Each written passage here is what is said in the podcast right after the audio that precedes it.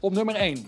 Als het gaat ook om wetenschappelijk onderzoek naar uh, uh, welbevinden, ook hier het managen van je sociale contacten. Dus plan sociale contacten. Ja. Het tweede, uh, dat was voor mij een nieuwe, dat vond ik erg leuk. ga een half uurtje zitten, of korter, en maak een hier word ik blij van lijstje. En plan dus iedere dag ook één of twee van dat soort activiteiten tussen het werk door. De leiders en professionals van Nederland helpen nog beter te worden in hun werk. Dames en heren, dit is Denk Tank, de podcast van Denkproducties. Ditmaal niet live vanaf een seminar, maar live vanaf het hoofdkantoor van Denkproducties in Amsterdam, vlak naast de Arena.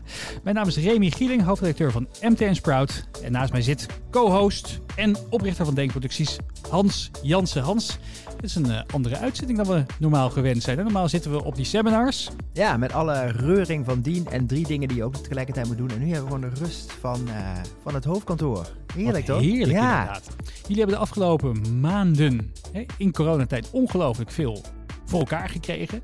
Uh, toch seminars georganiseerd met in een soort huiskamersetting. Ja, heel ja. veel ruimte voor iedereen. AFAS live met 150 man in plaats van 6000. Dus, het zag er uh, wel heel gaaf uit. Precies, ja, was heel cool. Uh, maar ja, we hebben daar niet opgenomen. Dus wat gaan we doen? We, we gaan de, de luisteraars meenemen. Een aantal van de inzichten uit de webinars die jullie georganiseerd hebben. Wat hebben jullie allemaal gedaan de laatste tijd? Ja, we hebben, nou, we hebben voor de zomer al meteen gezegd, joh, we, er kan nu niks fysiek plaatsvinden. Uh, mensen gaan ook geen kaartjes kopen. Uh, we gaan gewoon webinars doen met de mensen die normaal bij ons op het podium staan, die gewoon een uur lang hun beste inzichten delen.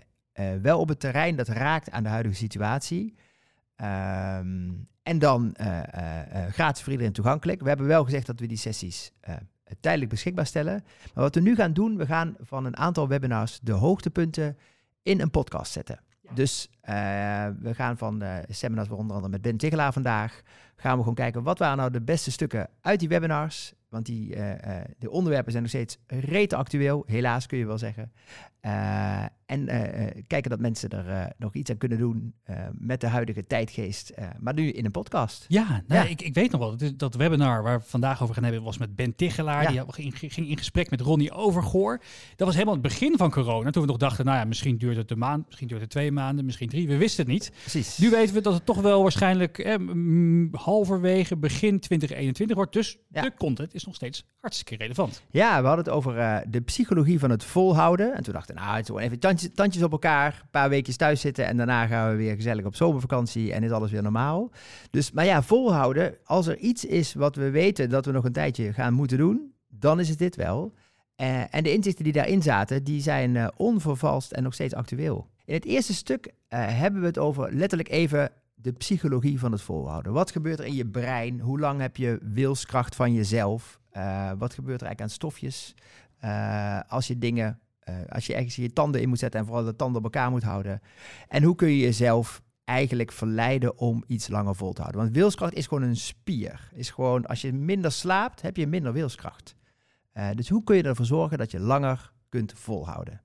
Daar gaat het eerste stukje over. Laten we gaan luisteren naar het eerste stuk over volhouden. Ja, we hadden, maandag hadden we gekozen om het thema uh, de psychologie van het volhouden voor dit seminar te nemen. Dat was ook een beetje op basis van eigen observaties. Um, een van onze dochters die, uh, die zit nog op de middelbare school.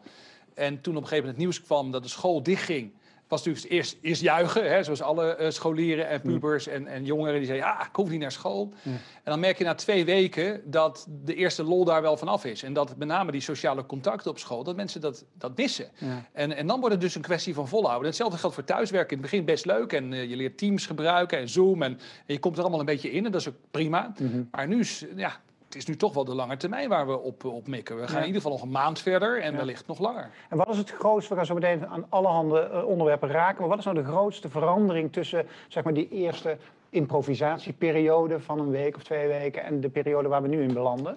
Ja, um, in het begin kun je nog een beetje improviseren, zoals je net zegt, maar op een gegeven moment moet de structuur in komen. Dus je moet gaan nadenken over wat voor soort routines gaan mij helpen in deze periode. En wat ook wel belangrijk is, uh, wat we vaak onderschatten, zal ik nog verschillende keren op terugkomen, dat is het enorme belang van uh, live sociale contacten. Mm. Dat is niet alleen maar van belang voor je geestelijke gezondheid en gewoon mm. voor het plezier, zal ik maar zeggen, in het werk, maar is, is, het blijkt zelfs effecten te hebben op je immuunsysteem. Dus je hebt echt die sociale contacten nodig met andere mensen. En dat ga je nu langere termijn ontberen, dat is lastig. Ja, nou, ik ben blij dat wij nu in ieder geval even uh, op een weliswaar veilige, nette manier, maar in ieder geval contact hebben. Dankjewel daarvoor. Wat is volhouden? eh, precies? Kun je daar in de theorie en in de, in de boeken iets over Ja. terugvinden? Nou, als je, ik ben natuurlijk in het onderwerp gedoken. eh, Samen met een paar researchers die me altijd helpen. Hebben we echt eens eerst even goed gekeken. Van wat is nou precies volhouden? Zo'n Ja. definitie van volhouden. En je zou kunnen zeggen dat is het herhalen van gewenst gedrag. Dat is waar we over spreken. Dus er zijn bepaalde dingen waarvan we weten dat ze goed zijn om te doen. Bijvoorbeeld eh, voldoende blijven bewegen. Vriendelijk met elkaar omgaan. Duidelijk zijn in online communicatie. Hè, Het zijn allemaal dingen waarvan we weten dat is belangrijk. En de kunst is nu om dat te blijven herhalen. En bij volhouden komt er ook nog vaak bij kijken dat je dat moet doen ondanks moeilijke omstandigheden. Nou ja, daar hebben we natuurlijk nu heel erg mee te maken. Dat de omstandigheden ons eh, ja, niet direct helpen om eh, bijvoorbeeld vrolijk te blijven of optimistisch. Hè. Er zijn ook een hoop slechte berichten die iedere dag weer binnenkomen. Maar volhouden is bij mij ook, maakt ook bij mij iets wakker. Dat ik, moest, ik moet in één keer denken aan zo'n mannetje op het voetbalveld bij Ajax. Die dan zo'n balletje. En die moet Ja. het dan zo lang mogelijk volhouden. Je weet één ding. Uiteindelijk houdt hij het niet meer vol. Ja. Dus er zit Ja. iets eindigs aan volhouden. Klopt dat? Ja, nou ja, wanneer je denkt dat je op basis van wilskracht eh, als het ware maar door kunt gaan en door kunt blijven zetten, eh, dat, dat, dat is eigenlijk een misvatting. Dus ehm, je zult regelmatig een keer vallen, je zult een keer struikelen. ehm, altijd 100% met je stressmanagement bezig zijn. Nooit eens uit je slof schieten naar je huisgenoten. Ja, dat is gewoon moeilijk. En eh, de kunst is ook om na te denken over dat soort eh, situaties. Van tevoren al te denken, oké, maar hoe brei je dat vervolgens weer recht? Daar gaan we het allemaal over hebben. Kun je nog meer dingen vertellen als het gaat om een stukje theorie? Als achter dat Ja. volhouden, wat daarachter zit? Nou, wat, wat interessant is, ehm, wat maakt nou dat mensen iets volhouden? Hè, dat is wat, wat gebeurt er nou in het brein? En eh, als je kijkt naar het hersenonderzoek op dat gebied, blijkt dopamine, hè, de, de neurotransmitter die je een tevreden en blij gevoel geeft, dopamineproductie is ontzettend belangrijk. En dopamine komt vooral vrij bij natuurlijke activiteiten die ons gewoon een goed gevoel geven. Denk aan, aan eten of bijvoorbeeld seks. Ehm, dopamine komt niet zomaar vrij bij activiteiten die weliswaar goed voor ons zijn, maar op de lange termijn. Dus dat is lastig. Dus als je een ingewikkelde maaltijd aan het koken bent, ervaar je nog niet de dopamine. Alleen als je Of het op- wanneer je- Ja, precies. Het, Ja, het kan, precies. het kan heel lang duren voordat de dopamine vrijkomt. Ja, precies. Ja. En het, het lastige is dus dat we ook in deze tijd moeten investeren in allerlei gedrag waarvan we weten dat is op termijn goed voor ons. Bijvoorbeeld voldoende blijven bewegen, gezond eten en allerlei andere dingen meer in het sociale eh, verkeer. Eh, alleen daar ervaar je niet automatisch zeg maar, eh, die beloning bij. En dat is dus een lastig punt, Ja. want dopamine is essentieel om te kunnen volhouden. Maar die, maar die, die, die, die krijgen we niet. Ik bedoel, deze situatie... Nou, in dat, zijn Ja? trucs, er zijn Oh, trucs, er zijn strategieën. Daar gaan we het zo over hebben. Oké, Ja. kun je daar nu al wat... Of wil je het in het volgende blok behandelen? Nou, nee, we kunnen we nu over hebben. Ja, als je het leuk vindt. Ehm, nou, allereerst, misschien de allerbelangrijkste tip eh, om even mee te beginnen, als je het hebt over volhouden, is, is het bestrijden van een misvatting. Veel mensen denken dat eh, volhouden draait om wilskracht, om motivatie, het echt willen. En het interessante is dat eigenlijk, eh, nou ja, eh, als je kijkt naar het psychologisch onderzoek op dat gebied, dan zeggen de meeste eh, serieuze onderzoekers: wilskracht is een eindige hulpbron, een Ja. eindige resource. Dus je kunt wel iets heel hard willen, je kunt proberen jezelf en andere mensen heel erg te motiveren en op te peppen, maar dat houdt een keer op. En dan kun je beter zorgen dat je wat routines inbouwt in de dag, waardoor je die dopamine, die kleine beloningjes, ook telkens krijgt. Dus als je een plan hebt dat bestaat uit verschillende onderdelen op de dag. Ik ga bijvoorbeeld 's morgens zitten. Ik moet in één keer aan dingen denken, maar Ja, jij noemde net een voorbeeld. Maar is het twee keer per dag seks dan? Is dat dan Nou, beetje... als dat voor je werkt. Ja. Nee, maar als we nou even over thuis werken hebben. Ja, tussen het werken door. Ja, maar ja, sommige mensen doen dat. Maar eh, als je het hebt over thuiswerken in het algemeen, dan geldt dat eh, een plan maken dat bestaat uit ik werk vandaag acht uur thuis, is geen goed plan. Je kunt beter eh, per uur een plannetje hebben. Dus acht uren, eh, waarbij je telkens wat dingen kunt afstrepen. Hm. Nog beter is 16 halve uren plannen. En dat klinkt een beetje, hè, sommige mensen hebben dan meteen zoiets... oh, moet ik weer allemaal structuren verzinnen? Eh, moet ik dan allemaal mezelf in een soort keurslijf dwingen? Nee, daar gaat het niet om. Het gaat erom dat je als het ware je beloningssysteem in je brein ook een beetje aan de gang houdt. Door dingen af te kunnen strepen op een dag. Dat hoeft niet alleen maar werk te zijn. Sterker nog, daar moeten ook bijvoorbeeld pauzes in zitten. Daar moeten ook leuke dingen in zitten. Daar moet ook afleiding in zitten. Dus, eh, dus het plannen van de dag is belangrijk. Dat is essentieel. Maar Ja. dat zijn natuurlijk heel veel mensen die dat normaliter eigenlijk niet zo doen. Hè? Want dan, je kent natuurlijk hè, van ja, druk, druk. En die racen Ja. naar het werk. En de hele dag overkomt ze een beetje. Ze rollen van vergadering naar meeting. En naar, weet ik, en, Dus nu wordt het eigenlijk meer planmatig werken dan dat ze ooit hebben gedaan misschien. Ja, ja ik denk, ik- iedereen kent wel zulke mensen die zich vooral door de waan van de dag laten sturen. Mm. En als de waan van de dag, zal ik maar zeggen, op kantoor een beetje de goede richting gaat, dan kom je de dag nog wel goed door. Dan doe je Ja. nog wel nuttige en goede dingen. Ja. Maar op het moment dat, noem het maar, de waan van de dag of de stroom waar je in zit op dit moment niet per se vanzelf de goede kant uit gaat. Mm. En dat gaat hij niet, want als je niet uitkijkt, dan is bijvoorbeeld het risico met thuiswerken nu dat je gewoon de hele dag op je kont achter die laptop zit. En dat is niet goed. Ja. En, dat, en, en is ook het risico dat wanneer je dus alleen maar met werk bezig bent op zo'n dag, terwijl ook je partner thuis is wellicht, Ja. je kinderen zijn misschien ook thuis aan het werk, dat je dan je kinderen vooral als een hinderlijke onderbreking van je werk gaat zien. Ja. Dat is niet verstandig. En nee, zeker bij kleinere kinderen, dat gaat echt tegen je werken. Dus moet je het plannen. Als je het niet plant, dan eh, heb je dus meerdere dan veroorzaak je extra problemen. Maar als je geen plan hebt met dingetjes die je dus op een dag kunt afstrepen, prikkel je dat beloningssysteem ook niet. Hm. En het prikkelen van je beloningssysteem is essentieel om te kunnen volhouden. Je hebt dat zelfs ooit tegen mij uitgelegd, van dat, dat werkt zelfs al bij het lezen van een boek, waarom het in hoofdstukken is ingedeeld. Hè? Dat Ja. je bij elk hoofdstuk een soort van, ah, weer een hoofdstukje af. Alweer een dat- hoofdstuk dat- gelezen, Dus ja. eigenlijk moet je een soort hoofdstukken-indeling maken van de dag. Zo kun je het zien. En ik, wat ik al zei, en ik herhaal het nog maar even, maar een plan is dus niet één keer acht uur werken. Nee. Een plan is eerder 16 keer een half uur werken of 16 keer een half uur dingen doen, niet alleen maar Hm. werken. Voordat we naar een paar kijkersvragen gaan over dit eerste eh, onderdeel, ehm, twee, twee vragen nog even. Hoe doe je dit als de thuisomstandigheden eh allesbehalve ideaal zijn? Er zijn natuurlijk allerhand voorbeelden te- om, om, om je heen te zien waar dat zo is. Ja. Ja, ik hoor veel creatieve oplossingen, maar het is dan ook wel even een kwestie van onderhandelen met elkaar. Ja. Een voorbeeld, eh, als je bijvoorbeeld eh, beide ouders zijn thuis en er zijn kinderen thuis, je hebt beide werk, de kinderen moeten ook naar school. Ze zijn nog klein, dus ze moeten wat hulp hebben om eh, ook zeg maar bij de les, letterlijk bij de les te blijven. Mm. Dan hoor ik mensen die in twee ploegendienst draaien. Dus er zijn mensen die staan vroeg op, beginnen alvast wat te werken en werken dan bijvoorbeeld tot een uur of half één. En Ja, ja. doet de partner doet de, de zorg voor de kinderen. De ochtenddienst en de, Ja, en de- dan eh, op een gegeven moment om half één wissel je. En dan neemt de een neemt de kinderen over, de zorg voor de kinderen over. En de ander eh, werkt dan en neemt dan een uur of zes, misschien zeven, om te Ah. kunnen werken. Is dat misschien ook een goed advies voor relaties die onder druk staan? Want, want ja, dit klinkt, Ja. ik bedoel niet als grapje, maar er zijn natuurlijk best wel relaties die gewoon niet fijn lopen.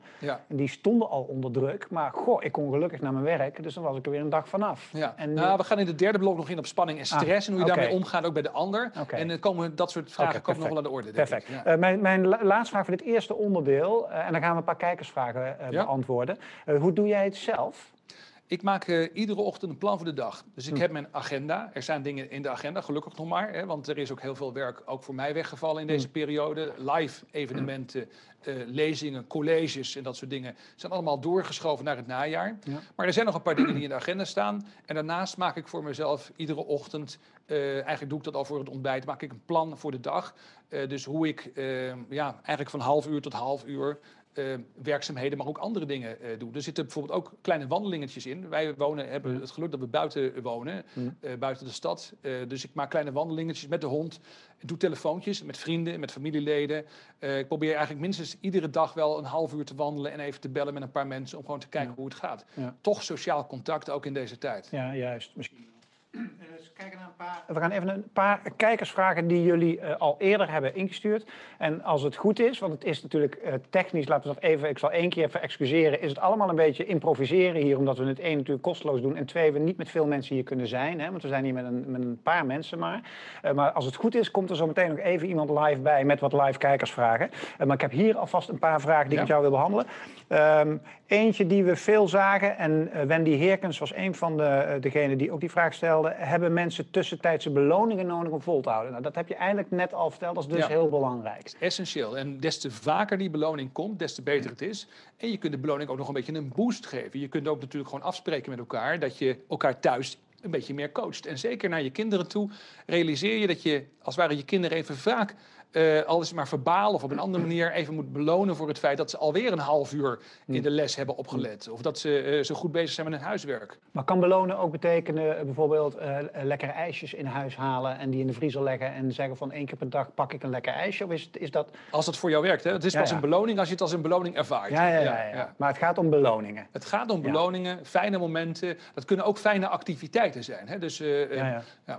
Even wandelen of... Uh, even wandelen, ja. Wel belangrijk daarbij is om te zeggen, uh, als je dus even pauze houdt, voor heel veel mensen betekent even pauze houden, dat ze bijvoorbeeld het nieuws gaan checken. Maar ja, dat kan een bron van stress zijn op dit moment. Ja. Of dat je achter je computer blijft zitten en even iets anders achter je computer doet. Dat zou ik niet doen. Ik nee. zou, uh, voor veel mensen geldt dat thuiswerken is achter die laptop zitten. Mm. en, en als je niet uitkijkt, veel te lang. Dus als je pauze in je schema hebt staan, ga ook even echt weg van die computer. En misschien toch één vraag die nu in mij opkomt, en daar zullen we in het derde hoofdstukje gegarandeerd nog op terugkomen als het gaat om angstgevoelens. Mm -hmm. uh, die denk ik veel mensen die nu zitten te kijken ook wel herkennen. We hebben het nu de hele tijd over thuiswerken en plannen maken. En, maar wat nou als ik thuis zit en er is niet meer zoveel. Ja. En ik ben ondernemer en, uh, en al mijn klussen zijn stopgezet. En uh, ik probeer heel mooi jouw les te volgen. Ik denk, nou, dan ga ik eens een plan maken. Ja. Leeg die agenda. Ja. Wat dan? Ja, dat is een heel lastig punt. Ik begrijp het. Er zijn mensen die op dit moment echt daadwerkelijk ook hun bedrijf uh, uh, heel erg snel achteruit zien gaan. Of die misschien wel bang zijn dat ze geen werk meer zullen hebben. Uh, dan nog is het essentieel dat je voor jezelf een aantal zinnige activiteiten, nuttige activiteiten op een rijtje zet. Dat kunnen ook dingen zijn waar je blij van wordt. Mm -hmm. dus die voor jezelf zijn. Maar wat we ook weten is het helpen van andere mensen, op wat voor manier dan ook, is ook iets wat een hele belangrijke invulling van je dag is. Ja. Ook dat zit natuurlijk in een gewone werkdag ook al. Hè? Mm. Gewone werkdagen op kantoor heb je heel veel momentjes uh, dat je even iemand ergens mee helpt. Ja. En dat geeft een heel goed gevoel. Dus je moet proberen voor jezelf te analyseren. Wat is in de regel nou hetgene wat mij door de dagen heen helpt? Hmm. En hoe kan ik zorgen dat ik een aantal van die dingen dus ook in mijn schema, hè, want ze dienen zich niet meer vanzelf aan, nee, precies. moet je plannen. Ja, dat is het grote verschil natuurlijk. Precies, ja. het gaat niet meer vanzelf. Je bent niet meer in die kantooromgeving waar dingen vanzelf op je pad komen. Ja. Dus je moet het plannen. En wat zijn de dingen die mij in de regel ook dat goede gevoel, dat gevoel van beloning van uh, uh, doen ervaren? Helder. Uh, nog een paar vragen. Jacqueline, Jacqueline Spoelder, die vraagt hoe hou ik mezelf gemotiveerd in het huiswerk van mijn opleiding te blijven maken. Dat zit een beetje in het verlengde, denk ik. Hè? Hoe, ja. Want zijn er nog meer trucs of trucs om ja. gemotiveerd te blijven dan alleen maar jezelf blijven belonen? Nou, hulp van andere mensen kan heel nuttig zijn. Dus wanneer je bijvoorbeeld bezig bent met een stuk wat je moet schrijven, of uh, je moet een complexe e-mail aan iemand schrijven, of je moet huiswerk voor een opleiding maken. Uh, maak de afspraak met iemand anders dat je ze een eerste versie bijvoorbeeld stuurt, uh, vanmiddag nog. Uh, en, en, doordat er dan toch sociale druk is ge, geregeld. Mm -hmm. uh, iets wat normaal op kantoor ook zo gebeurt. Hè? Iemand loopt langs en zegt, joh, wanneer heb je dat klaar? Oh, nou ja, over twee uurtjes kan ik je iets laten zien. Nou, dat gaat dus ook niet meer vanzelf. Dus je moet het echt, ja. alles wat normaal vanzelf gaat, moet je organiseren. Dat is lastig op dit moment. Ja, klopt. Ja. Um, die, die gaan we naar de tweede doen, want die heeft te maken met oh, stress, stress, druk, druk en alles loopt in elkaar over. En oh, oh straks raak ik ook nog burn-out, daar gaan we het zo meteen over hebben. Want er bestaat hè, blijkbaar thuiswerk, burn-out. Ja, ik heb, ja. ik heb me daar van de week in verdiept en ik dacht van nou, hoe groot is dat risico? Is groter dan je denkt. Mm. Uh, tot slot, en dan gaan we een paar live kijkersvragen doen. Carla die zegt ik haal mijn energie en inspiratie, heel herkenbaar denk ik voor veel mensen. Vooral in mijn omgeving. Uh, ja. Het ongedwongen contact bij het koffieapparaat. Nou, je merkt het hier meteen. Hè. We zijn hier maar met, met vijf mannen, een heel groot kantoor, maar ja, we staan al meteen weer met elkaar te praten en dingen uit te wisselen. De, hoe hou je vol zonder dat dat er is? Ja, nou, dat is precies dus het moeilijke. Mm. Uh, en ze slaat de spijker op de kop. Het zijn de toevallige ontmoetingen. Een minuutje met iemand praten. Uh, even checken hoe gaat het met jou en, en aan weer doorlopen. En het, het gekke is natuurlijk, uh, de Zoom, de echte vergaderingen, de werkcontacten, die plannen we wel. Ja. Een Teams-afspraak, een Zoom, een Skype-afspraak, dat doen we wel. Maar dat ene minuutje even bij iemand ja. kletsen, dat plan je niet. En de mm. kunst is dus dat je ook daarvoor tijd inplant op de dag. Uh, wat ik zei, een wandelingetje of gewoon thuis een aantal telefoontjes. Uh, maar bijvoorbeeld ook, dom hè, maar uh, ik realiseerde me dat ik normaliter als ik uh, buiten de deur werk, veel meer loop. Gewoon normaal beweeg. Ja. Dus ik heb nu een hele, je vroeg net wat doe ik zelf. Ja. Uh, na iedere maaltijd, dus ontbijt, lunch, diner, uh, ren ik bij ons thuis, ren ik uh, alle trappen drie keer op en neer.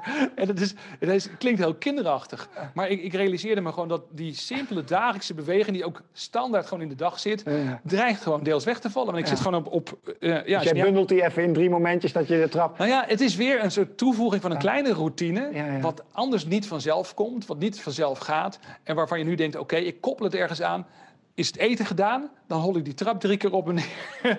en dan ga ik pas ja, weer verder. Het zijn ja. zulke uitzonderlijke situaties ook ja, natuurlijk. Dus is het vraagt uh, om uitzonderlijke en gekke maatregelen. Precies. Uh, uh, is, is, het, is, is het een karaktereigenschap? Want dat vraagt Marjolein, vind ik wel een mooie vraag. Marjolein Westeneng, die zegt... is discipline niet meer een karaktereigenschap... in plaats van dat het aan te leren is? Ja, daar zit, daar zit, A, daar zit wel iets in.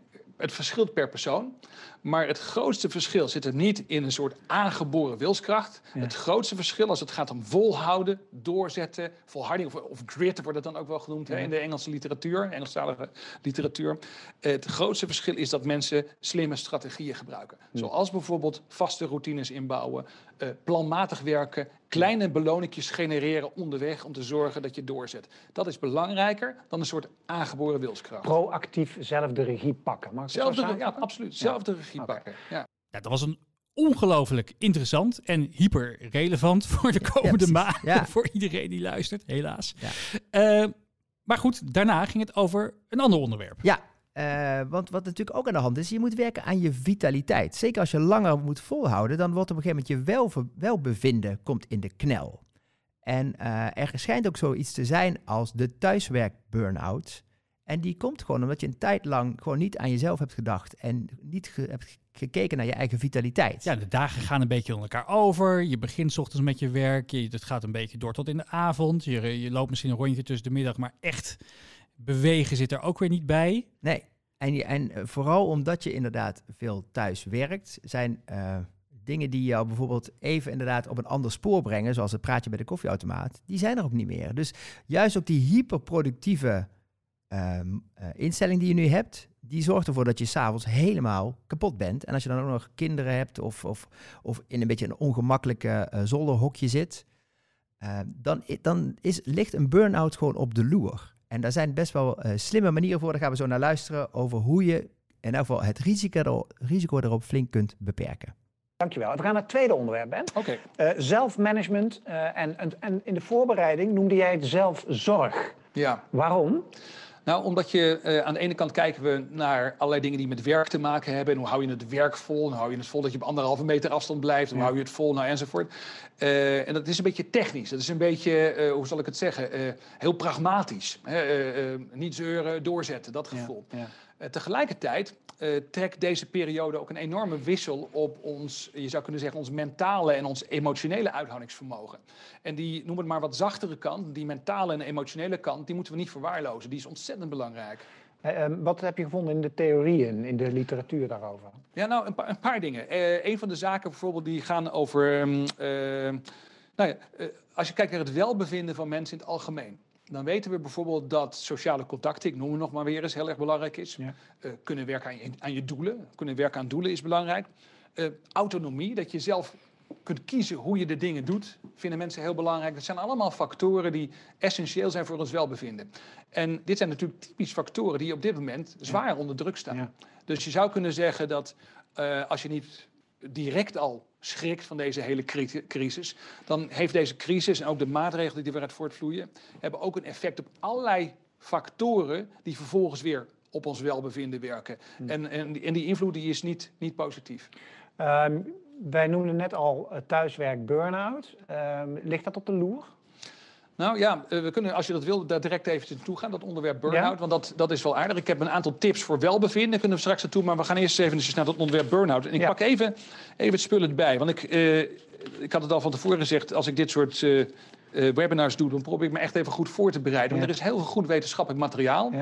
En het is, uh, het is belangrijk dit. Dus het moet wel, het moet wel kloppen wat ja, je zegt. Ja, ja, dus okay. dat vind, vind, ik altijd, vind ik altijd belangrijk. Maar zeker in zo'n periode als deze moet, het, uh, moet het kloppen. Vertel. En we zijn er met een paar mensen ingedoken. En wat we zien is dat uh, thuiswerk bevat, thuiswerken bevat een aantal kenmerken die eigenlijk het risico op burn-out vergroten.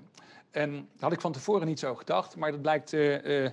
Um, nou ja, erger te zijn dan ik dacht, laat ik het zo zeggen. Er zijn een paar factoren. Eén is dat de, de grens tussen werk en privé, die er normaliter vrij automatisch is, uh, die vervaagt. Ja. Dus je zit niet meer een half uur op de fiets of een half uur in de auto, dat je een hele duidelijke knip hebt tussen, tussen werk en privé. Dus het gaat blurren, het gaat door elkaar lopen.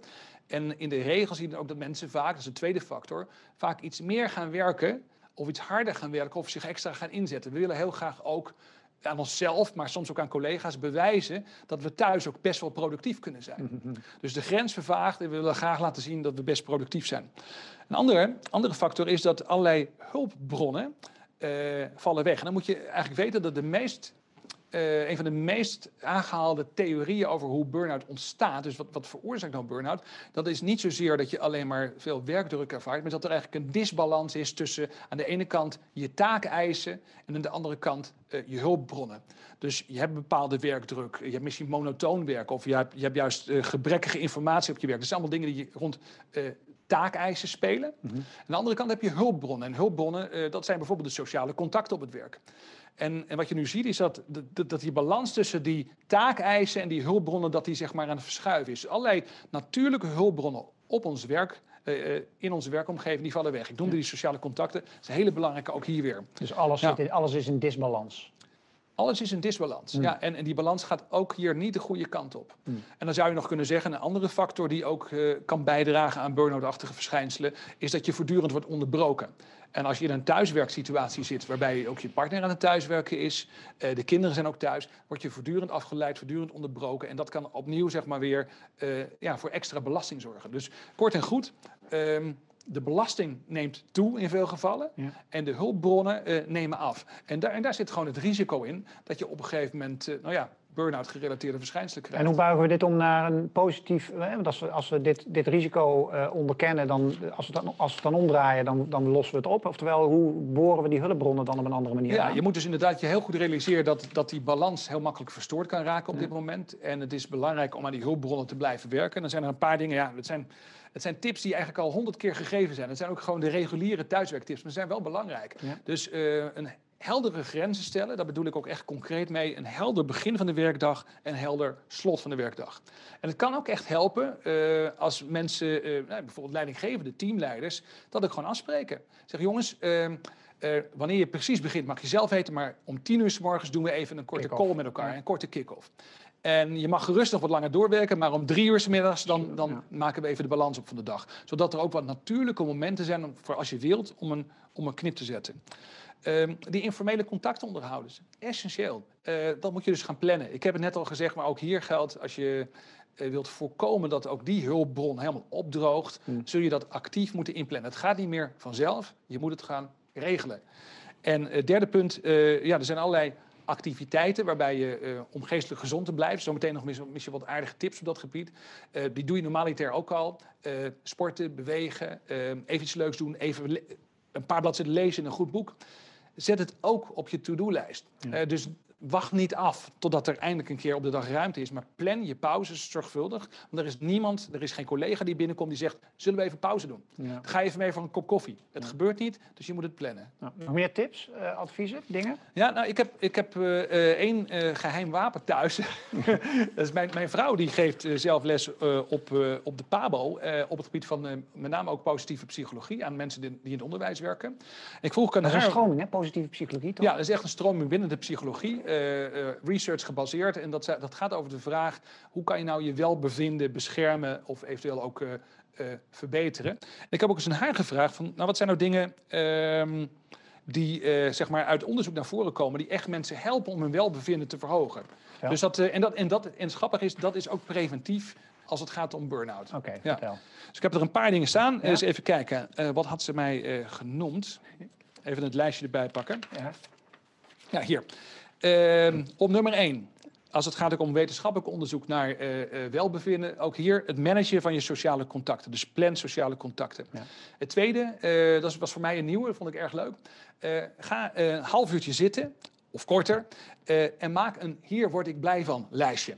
Het grappige is dat als je dus echt even gaat nadenken over de vraag van ja, maar waar, wat, waar word ik nou in de regel blij van op een dag? Wat zijn dingen die mij een glimlach bezorgen? Ehm, alleen al het maken van het lijstje dat is een positieve interventie, dat is al heel aardig. Maar het geeft je ook een lijstje van activiteiten die je dus door de dag heen kunt strooien. Je zegt, oké, okay, ik heb zes of zeven dingen, daar word ik blij van. Mm -hmm. En plan dus iedere dag ook één of twee van dat soort activiteiten tussen het werk door. Dat zijn die beloningen eigenlijk ook een beetje misschien, hè? Ja, ook beloningen, ja, ja, maar ook tegelijkertijd even een, een, moment, een kwartiertje, een half uurtje... met gewoon positieve emoties, omdat je er iets doet waar je gewoon nou ja, blij van wordt. Rustpunten inbouwen, essentieel. En ook even weg achter dat scherm. Ja. En uh, wat zij ook zei, wat ik een hele sterke vond, is... Uh, het is ook een kwestie van leren. Dus uh, we hebben thuis een schema bedacht waarin we wat werkzaamheden verdelen. ook een schema wanneer op welk tijdstip we ontbijten, lunchen en dineren met elkaar. We hebben eigenlijk best wel strak afgesproken met iedereen thuis. Maar je moet ook dat schema regelmatig even evalueren met alle betrokkenen. En zeggen, oké, werkt het nog goed voor ons? Of moet het misschien anders en beter? Dus het is ook een leerproces. Dus jij hebt mazzel dat je je vrouw hebt, want die regelt dat gewoon. Ja, absoluut, dat heb ik sowieso al. Maar eh, deze kennis is heel waardevol op dit moment. Ja, ja, ja. Ehm, we gaan zo meteen naar de kijkersvragen toe. Ook wat betreft dit eh, onderdeel. Is er nog iets waarvan je zegt van nou dat wil ik wat betreft dit eh, hoofdstuk nog echt behandelen? Ja, ik, ik denk dat we belangrijke punten hebben wel behandeld. Laat maar eens even naar de vragen kijken. Oké, ja. heel goed. Eh, want één vraag voordat we die eh, kijkersvragen gaan doen, dat is als het gaat om zelfmanagement. Eh, wij hadden het gisteren in de voorbespreking even over in het vliegtuig eerst zelf het zuurstofmasker op voordat je iemand anders kan helpen. Ehm, da- da- daar hebben we nu wat dingen voor behandeld. Maar stel, ik heb dat zuurstofmasker op, hè, dus ik zorg voor al die zaken heel goed. Heb je dan nog tips hoe ik dan mijn team kan managen als ik die heb? Ik denk dat eh leidinggevenden hierin ook het goede voorbeeld moeten geven. Hmm. En aangezien je dus niet kunt laten zien, moet je het bespreken bij Ja. meetings. En zul je dus ook hier aandacht aan moeten besteden. Ja. En dan kan je zeggen, ja, als leidinggevende, goh, dan wordt mijn lijstje wordt best wel heel lang. Hè, want ik moet het, het werk moet gedaan worden, terwijl het werk ook nog een keer onder druk staat. Ja. En dan moet ik ook nog een keer eh, erop gaan eh, letten dat mijn medewerkers goed in hun vel zitten. Maar ja, dat is eigenlijk natuurlijk het werk van een leidinggevende sowieso. Ja, klopt. Hè? En soms doe je het zonder dat je erbij nadenkt. Dan merk je dat de sfeer een beetje inzakt op kantoor. En dan, nou ja, dan zorg je even dat je met een paar mensen even een praatje maakt. En nou ja, dat gaat dus niet meer vanzelf. Dus als je het niet organiseert, eh, gaat het niet gebeuren. Gevoelig onderwerp, misschien daar gaan we echt naar de vragen hoor, maar er komen allemaal dingen in mijn hoofd altijd in dit soort Ja. gesprekken. Eh, maar zou ik, stel ik heb een klein team van vijf mensen of acht mensen, zou ik tijd moeten spenderen om er fysiek langs te gaan? Al is het maar bij de voordeur, bij wijze van spreken. Voegt dat wat toe? Ja, ik vind het lastig. Ik wil geen, ik wil geen adviezen geven die zeg maar ingaan tegen de maatregelen die we, Ja, die we maar allemaal stel dat ik me daaraan hou. Ik blijf, ik blijf netjes, net zoals ik mijn moeder nu bezoek, ik blijf netjes op de straat staan. Eh, maar voegt dat wat toe? Dat, je, dat ik op een zekere afstand, maar toch, al is het maar om even, weet ik veel. Het, het blijft natuurlijk een soort van, ehm, eh, hoe, is het, moet je het zeggen, kunstmatig contact. Ja. Hoe dan ook. Elkaar live zien heeft een voordeel. Hè. Wij praten echt anders met elkaar dan Ja. dat we hebben besloten om samen in een studio te gaan zitten. En weliswaar dan op anderhalve meter. Maar we, we praten anders nu dan wanneer we eh, allebei online waren geweest. Ja. Dus, dus, maar dat is een beetje een gok van mijn kant. Ja. Eh, even puur op basis van hoe wij nu praten, kan ik me voorstellen dat als het mag en het kan. Eh, Het zou een je- beloningje op de dag kunnen zijn, Ja, zeg maar. Dat je ja. een halve dag gewoon een rondje toert. ja, Gewoon, hoi. ja. En eh, je zet een flesje Niet onverwacht aanbellen, zeg ik erbij. Nee, nee, Ja. nee. Niet bij mij. Gerdine die vraagt: Door het thuiswerken ben ik constant op en via schermen aan het communiceren. Ik merk dat ik daar heel moe van word. Heb je daar nog tips? Ja, ik, ik hoor van veel mensen ook dat, kijk, heel veel zaken deed je hiervoor ook gewoon per telefoon en kunnen nu ook. En het voordeel van, van bellen is dat je gewoon ondertussen andere dingen kunt doen. Dus je kunt even een wandelingetje maken. Eh, Ik bedoel, eh, ja, gegeven de omstandigheden waar je woont. eh, maar je kunt eventjes dan op dat moment naar buiten. Of even Ja. een wandeling met de hond maken en ondertussen bellen met mensen. Ja. En ik zou het afwisselen. Ja, ja. we vergeten bijna te bellen, inderdaad.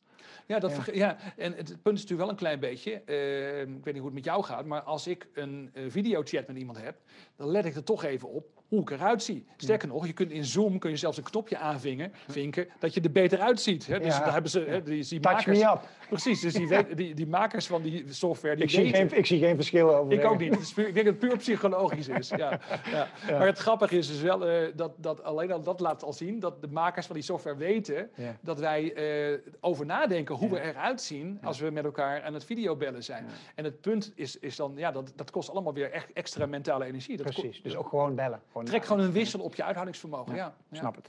Eh, Esther Hermsen, nog een vraag. Ja, is een vraag. Esther symboliseert een vraag eh, die, we, die we heel veel hebben gezien. En eh, je hebt hem al gedeeltelijk beantwoord, maar toch nog een keer. Hoe houd ik die balans? Het is thuiswerken, dochters helpen met schoolwerk. In het geval van Esther. Eh, wat moet ze nog meer doen? Huishouden draaiend houden. Ze moet, wil ook nog ontspannen. Ze wil tijd voor Ja. zichzelf. En ze wil het ook nog gezellig houden. Zoveel bordjes in de lucht. Ja, hoe, ja, hoe, hoe. Ben? Ja, kijk, de grap is dat dat, dat balansmodel, eh, dat komt van een paar Nederlandse eh, wetenschappers. Dat is wel aardig, dat gaat de hele wereld over. Dat is dan van, van Schauffele, Bakker en eh Demeruti is dat. En, en dat, is dat, dat wordt ook wel het, hoe heet het ook weer? Nou, ik ben de naam even kwijt, zoek het zo eventjes Ja, weer op. ja, ja. Oh ja, Job Demands and Resources model, het JDR model. Job Demands, taakeisen en resources, je hulpbronnen. En het, het gaat echt om die balans tussen die twee zaken. Dus ehm, aan de ene kant taakeisen, die kun je best maar even opschrijven, ook gewoon voor jezelf. En, en desnoods steek je in je weegschaal en zeg je ook, en aan de ene kant heb ik die taakeisen. En dan gaat het bijvoorbeeld ook over onduidelijkheid. Dan gaat het ook over het werk wat er allemaal moet gebeuren. Al die taken die op je bordje liggen. En aan de andere kant heb ik hulpbronnen.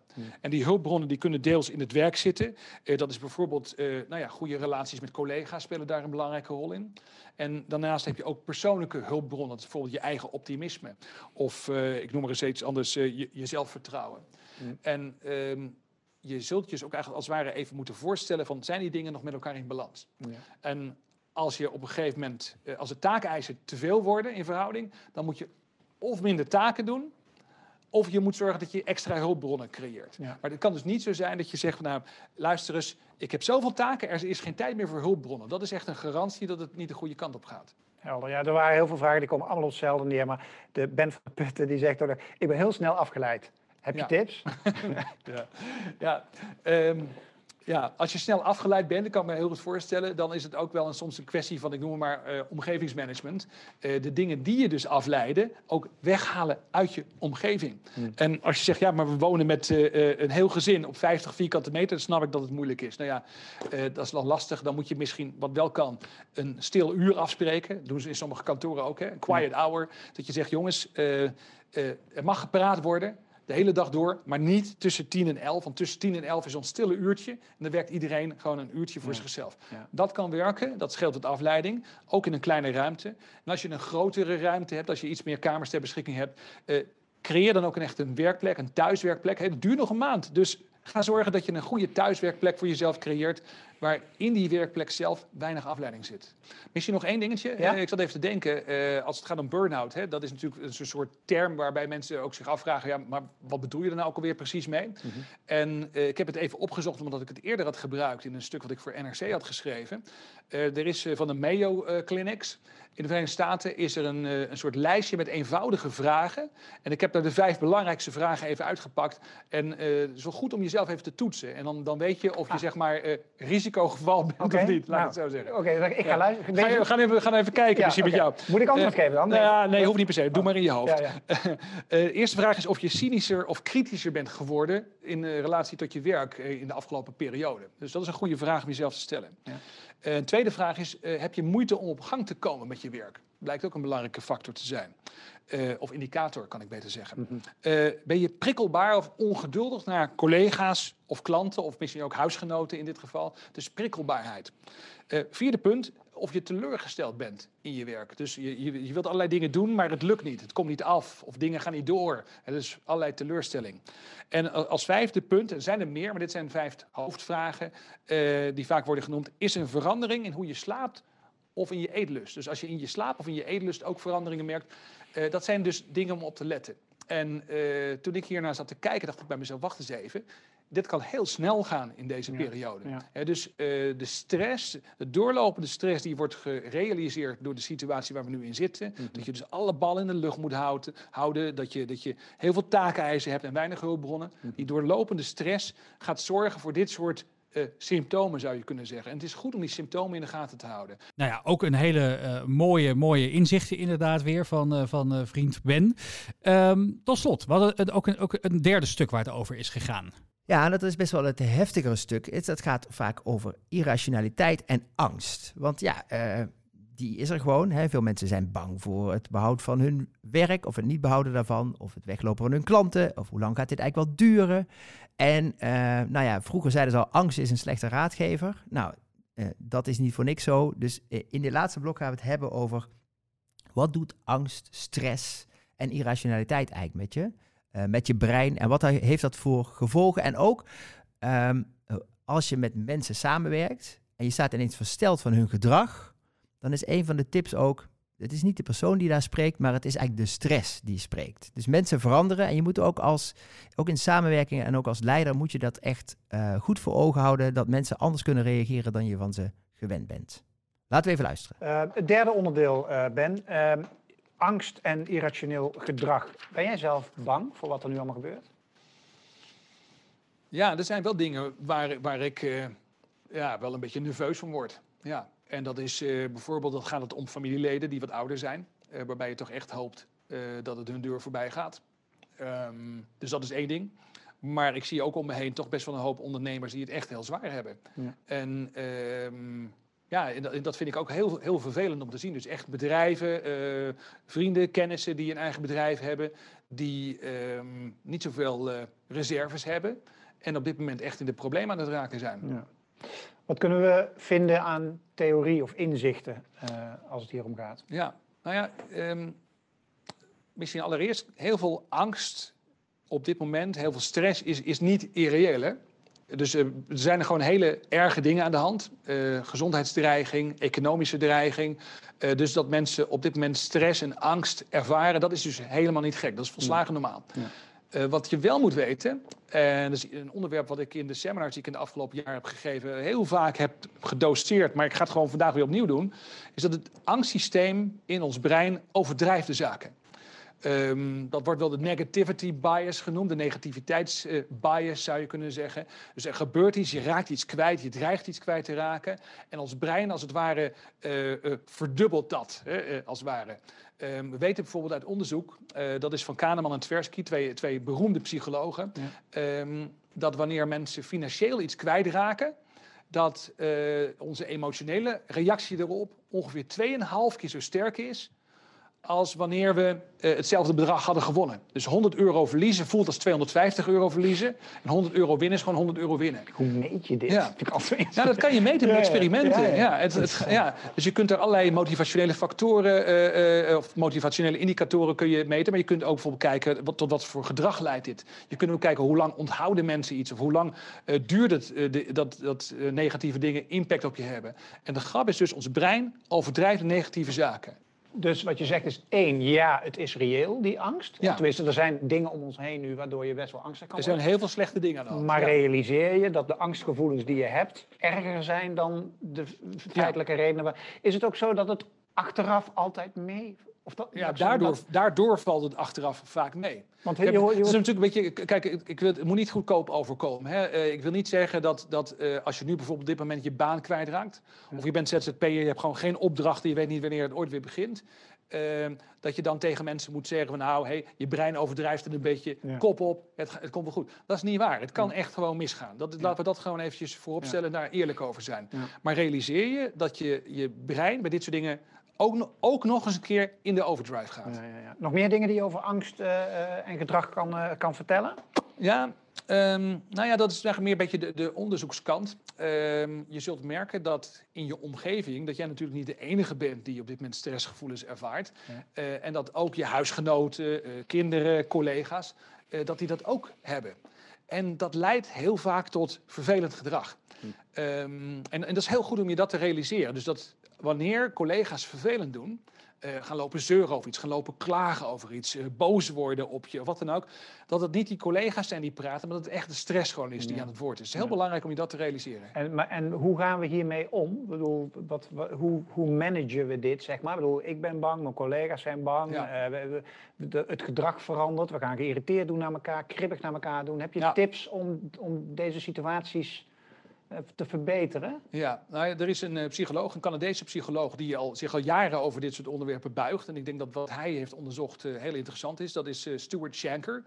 En die Stuart Shanker die zegt, je moet eigenlijk de stap maken, zoals hij het noemt, van zelfbeheersing naar zelfregulatie.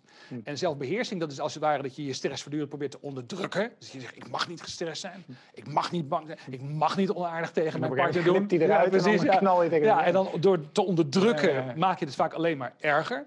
Eh, maar hij zegt nee, je moet onderkennen dat dit, eh, eh, wanneer je in een stressvolle periode of in stressvolle omstandigheden zit, moet je gewoon het onderkennen dat het zo is.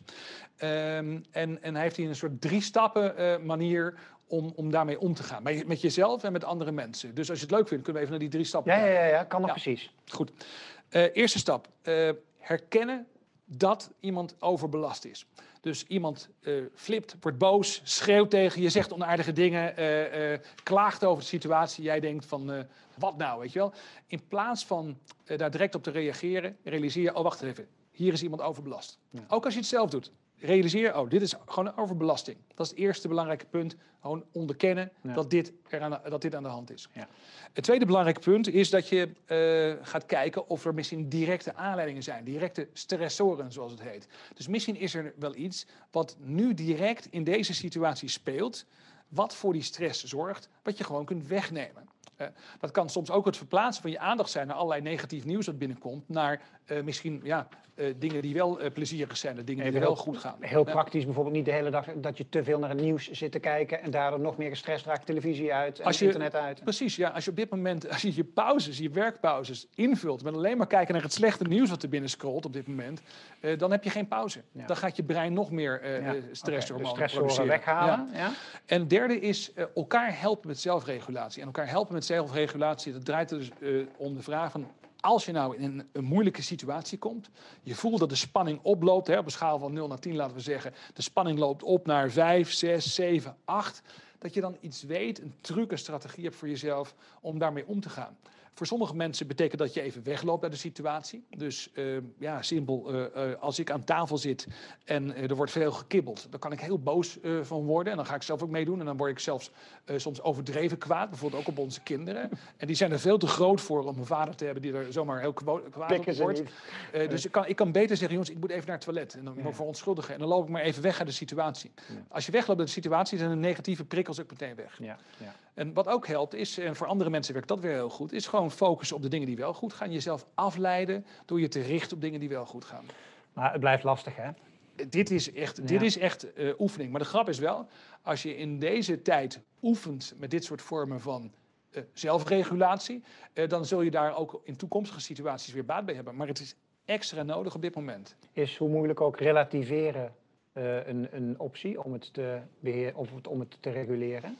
Ja, Of is dat lastig als je in de shit zit, om het maar even heel plat te zeggen? eh, relativeren helpt alleen maar als je het van tevoren hebt geoefend. Dus je moet zeg maar een soort eh, iets hebben. Kijk, het gaat erom dat je van tevoren eh, onderkent wat mo- moeilijke situaties voor jou zijn. Dus eh, je weet op een gegeven moment, misschien nu, hè, nu we zo'n 2,5 week hebben geoefend met thuiswerken en, en, eh, en thuis school en, en, en voortdurend bij elkaar zijn.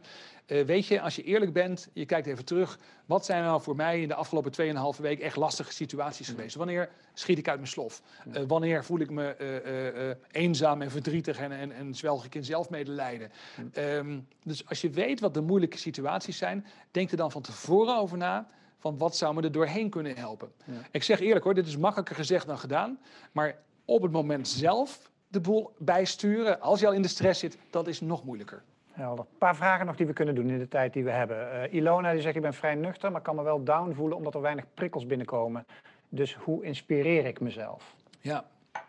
Nou ja, zorgen dus dat er positieve prikkels binnenkomen. Nou ja. en, en dan nog, dat, ook dat is dus weer, weer iets wat je moet plannen in deze periode. Het gaat niet vanzelf. Dus wat zijn in de regel voor jou positieve prikkels? Contacten met anderen. Dat kan ook zijn het lezen van een goed boek. Eh, dat kan ook zijn eh, even bewegen. Wat het ook voor jou is. Maar zorg dat die dingen die dus eh, kleine beloningjes vormen voor jou, maar die ook positieve input geven, dat die op de dag eh, in je schema zitten. Niet helemaal aan het eind van de dag, maar door de dag heen om jezelf gaande te houden. Angst is natuurlijk ook niet voor niks. Nee, Eh, Niks is voor niks in het leven. Johan van Putten die zegt, moet angst niet eerder worden gezien als een zeer nuttige primaire emotie? Hij vervolgt dan die daarna door onze ratio wordt getoetst. Ja. Maar ik vind de eerste gedeelte van de vraag misschien nog wel opener en, en, interessanter. Ehm, is het een nuttige primaire emotie? absoluut. Ja. Angst is een belangrijke factor in het overleven. Ja? Alleen, eh, het punt is dat, eh, wat ik al aangaf, dat angst in ons brein als het ware met een factor 2 tot 2,5 of zelfs meer, als het om dingen gaat die echt over onszelf persoonlijk gaan, en niet over geld, maar over onszelf persoonlijk gaan, dan overdrijft het brein het nog iets meer. En, en dan, ehm, zeker als je op dit moment geen actie kunt ondernemen, niks concreets kunt doen, eh, dan kan angst ook heel ondermijnend werken. Eh, Hans, tot slot, kom er nog eens even in met een paar laatste kijkersvragen. Yes. Daar is hij. Komt hij. Ja. Eén vraag die ook wel te maken heeft met irrationaliteit, maar net even in een ander daglicht, is van Dorine. En die heeft het over.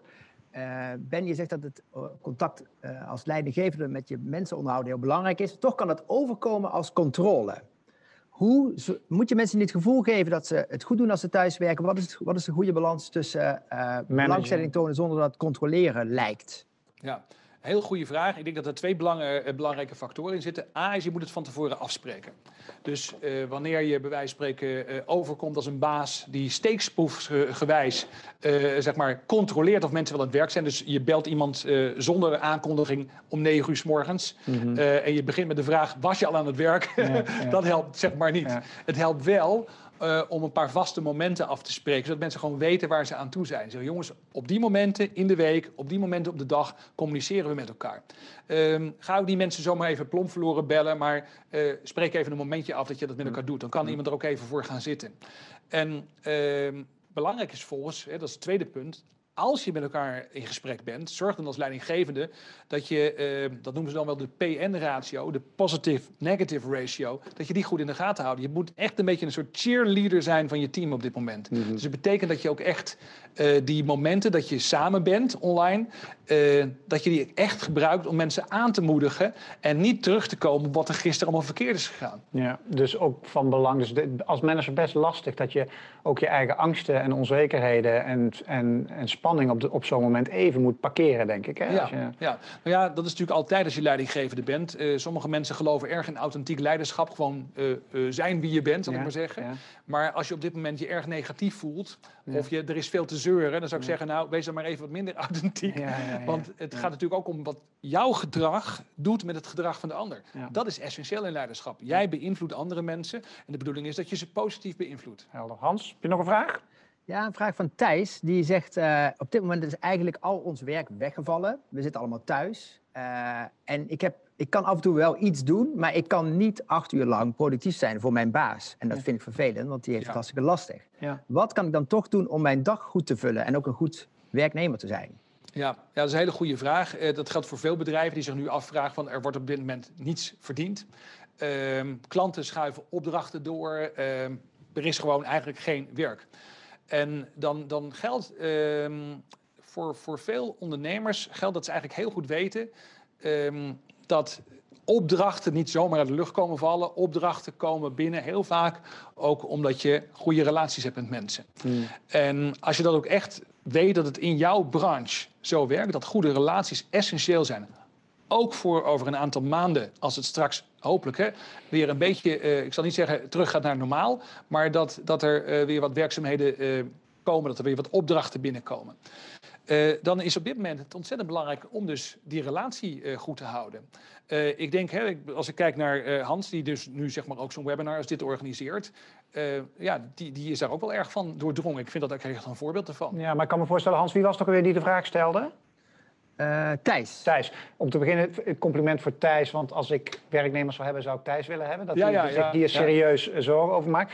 Uh, maar stel dat Thijs weinig klantcontact heeft. Hij heeft gewoon een interne functie. En hij, hij doet, uh, weet je, dus hij werkt echt in, in het bedrijf. Maar hij heeft verder geen contacten met de echte opdrachtgevers. Nou, dan, dan kan het toch in deze tijd nuttig zijn om te kijken uh, met welke contacten in de buitenwereld, of dat nou leveranciers of afnemers zijn, uh, hmm. of, of allerlei partners in de markt, uh, je toch uh, per dag of per week geregeld contact kunt hebben. Om te zorgen dat die contacten blijven. Kijken waar je elkaar kunt helpen op dit moment. Ja. Hè. Dat kan soms ook gewoon heel nuttig zijn. En misschien is het wel iets heel anders dan wat je in de regel doet. Um, ik, ik, zag een voorbeeld, dat vond ik erg hoopgevend. Uh, dat was, uh, even kijken, in Amsterdam. Daar, ik moet even zijn naam erbij pakken. Hij was Amsterdammer van het jaar, Abdelhamid Idrissi. Abdel, um, even goed, ja, Abdelhamid Idrissi.